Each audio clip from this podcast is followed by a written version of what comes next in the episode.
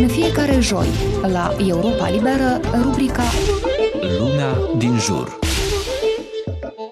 La sfârșitul lunii aprilie, guvernul rus a lansat o campanie amplă de educație patriotică, destinată tinerilor ruși.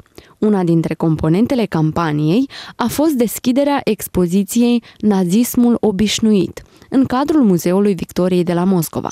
Expoziția apelează la memoria Holocaustului pentru a aduce atrocitățile naziste în prim planul conștiinței tinerilor și pentru a face legătura directă cu războiul din Ucraina. Totodată, Ministerul Rus al Educației a anunțat modificări în curiculumul școlar și anume educația obligatorie de istorie patriotică pentru copiii de șapte ani.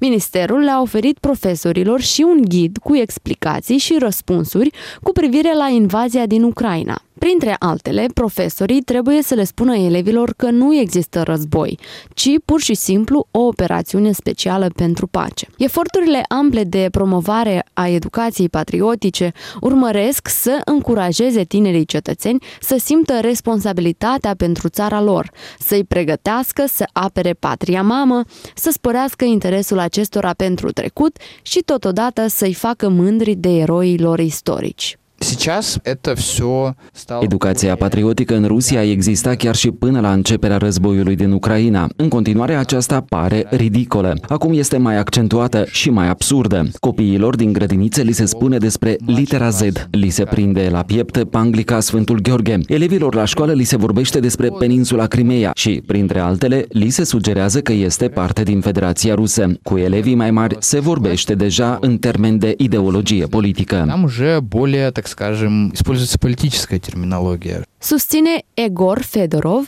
un tânăr jurnalist independent din orașul Zarinsk, din sudul Rusiei, aflat acum cu o bursă la Praga. Egor, care spune că nu crede că va reveni în Rusia, își amintește de perioada în care era elev, atunci când, cu mândrie, trebuia să poarte uniforma militară. Își amintește și de nenumăratele vizite ale veteranilor de război și laudele pe care le primeau aceștia pentru eroismul de care au dat dovadă în lupte. Egor mai adaugă că educația patriotică de la o vârstă foarte fragedă transformă copiii, iar ulterior adulții, în cetățeni obedienți sistemului.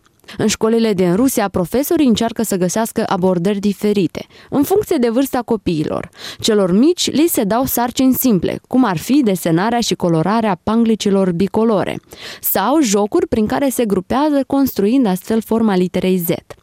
Copiii mai mari scriu scrisori soldaților ruși de pe frontul ucrainean, în special soldaților care provin din orașele sau regiunile lor. Totodată adună pachete de îngrijire pe care le trimit acestora. În ceea ce privește tânăra generație, aceasta se împarte în două tabere. Pe de o parte sunt cei care au o atitudine ignorantă și dezinteresată față de situația politică din țară, iar pe de altă parte sunt tinerii activiști cu o conștiință trează.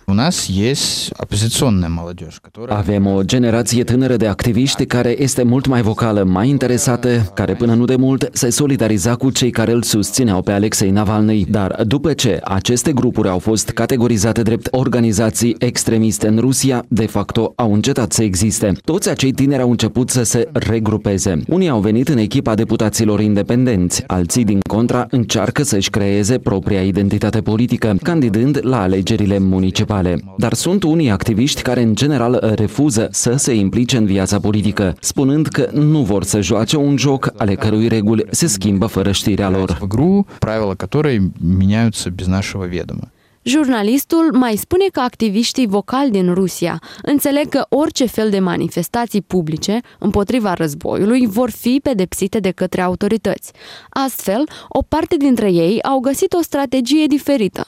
În loc să se revolte public, au ales să susțină și ajute armata ucraineană, fie prin donații materiale, fie prin implicarea în diferite organizații neguvernamentale. Мы потерянное поколение. Noi suntem generația pierdută a secolului al XXI-lea. Are loc un război pe care noi nu l-am putut împiedica și noi trebuie să-l conștientizăm și asumăm. Lecțiile din trecut au rămas total neînvățate și, probabil, misiunea mea și a întregii mele generații este să ne rezolvăm propriile probleme pe cele ale țării și, peste 150 de ani, să nu ne mai întoarcem aici. 150 лет э, мы к этому больше не возвращались. Nicoleta Stavila pentru Radio Europa Liberă.